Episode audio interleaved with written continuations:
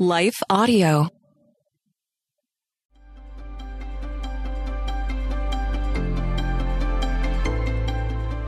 Welcome to Crosswalk the Devotional. We're glad to have you listening with us. Today's topic is Staying in God's Light. We'll return with the devotional after a brief message from one of our sponsors.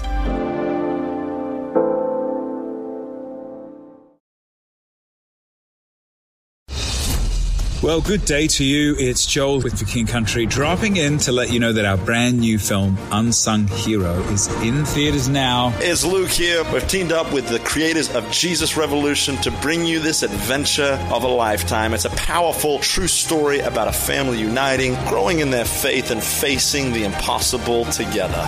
In theaters now, unsunghero.movie for more information. Rated PG, parental guidance suggested. What impacts you every day? There is one book that influences almost every aspect of our lives. Museum of the Bible reveals the Bible's impact on your favorite musicians and artists, the way we measure time, social justice, our national monuments, and more. The Bible's impact is all around you. Discover how at museumofthebible.org/impact.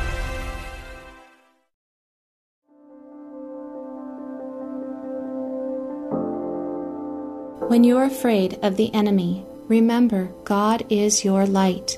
Written and read by Jessica Van Roekel. The Lord is my light and my salvation. Whom shall I fear? Psalm 27 1. The flashlight sputtered in the dark. I hid it against my hand, and it flickered a little brighter. The shadows from the pine trees stretched their bony fingers to grab me as I walked down the path. The way back to the cabin seemed longer than I remembered. I hurried, wishing for more than the little spotlight lighting my next step. The way was dark and lonely. Have you ever wandered in the dark wishing for more light? I breathed a sigh of relief once I made it back to my cabin.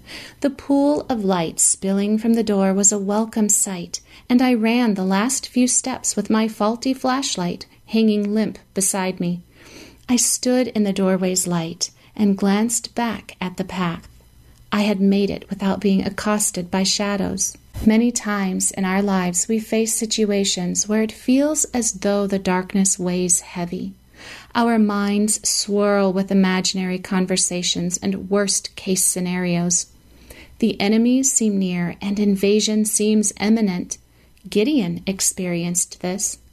The Midianites invaded on a regular basis to steal and destroy anything the Israelites grew. Gideon's own people turned to Baal worship, but eventually called on the Lord for help. The help came when the Lord called Gideon to courage. Gideon had much to fear. He had enemies in the Midianites and within his own people. He destroyed his town's altar to Baal in the dark of night because he was afraid of them. Have you ever been too afraid to act because of people? I find myself cowering behind fear of what people are saying or might say instead of standing in faith that God has my back. Like Gideon, I will do my work hidden in the winepress, trying not to be seen. But sometimes God calls us to shine His light into the darkness by standing strong on His promises. The Lord whittled down Gideon's army and provided a battle strategy that didn't make sense. Gideon took his small army of 300 men to the camp of thousands with only two items that we wouldn't consider as weapons. The Lord's strategy of limiting God's army and weapons was brilliant. There were two battles to be fought the obvious one with the Midianites, and the hidden one with Israel's tendency to boast in their own strength instead of the Lord's. Gideon passed out trumpets and empty jars with torches inside and divided the men into three companies surrounding the Midianite camp.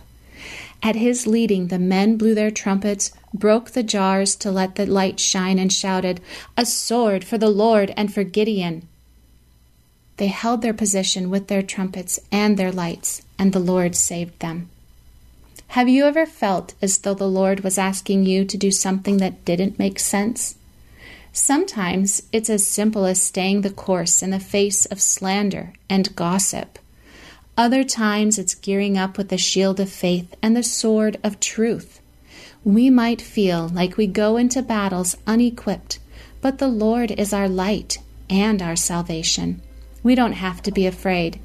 If you find yourself facing a difficult battle right now, let yourself be encouraged by this reminder God is your light. He will guide your steps.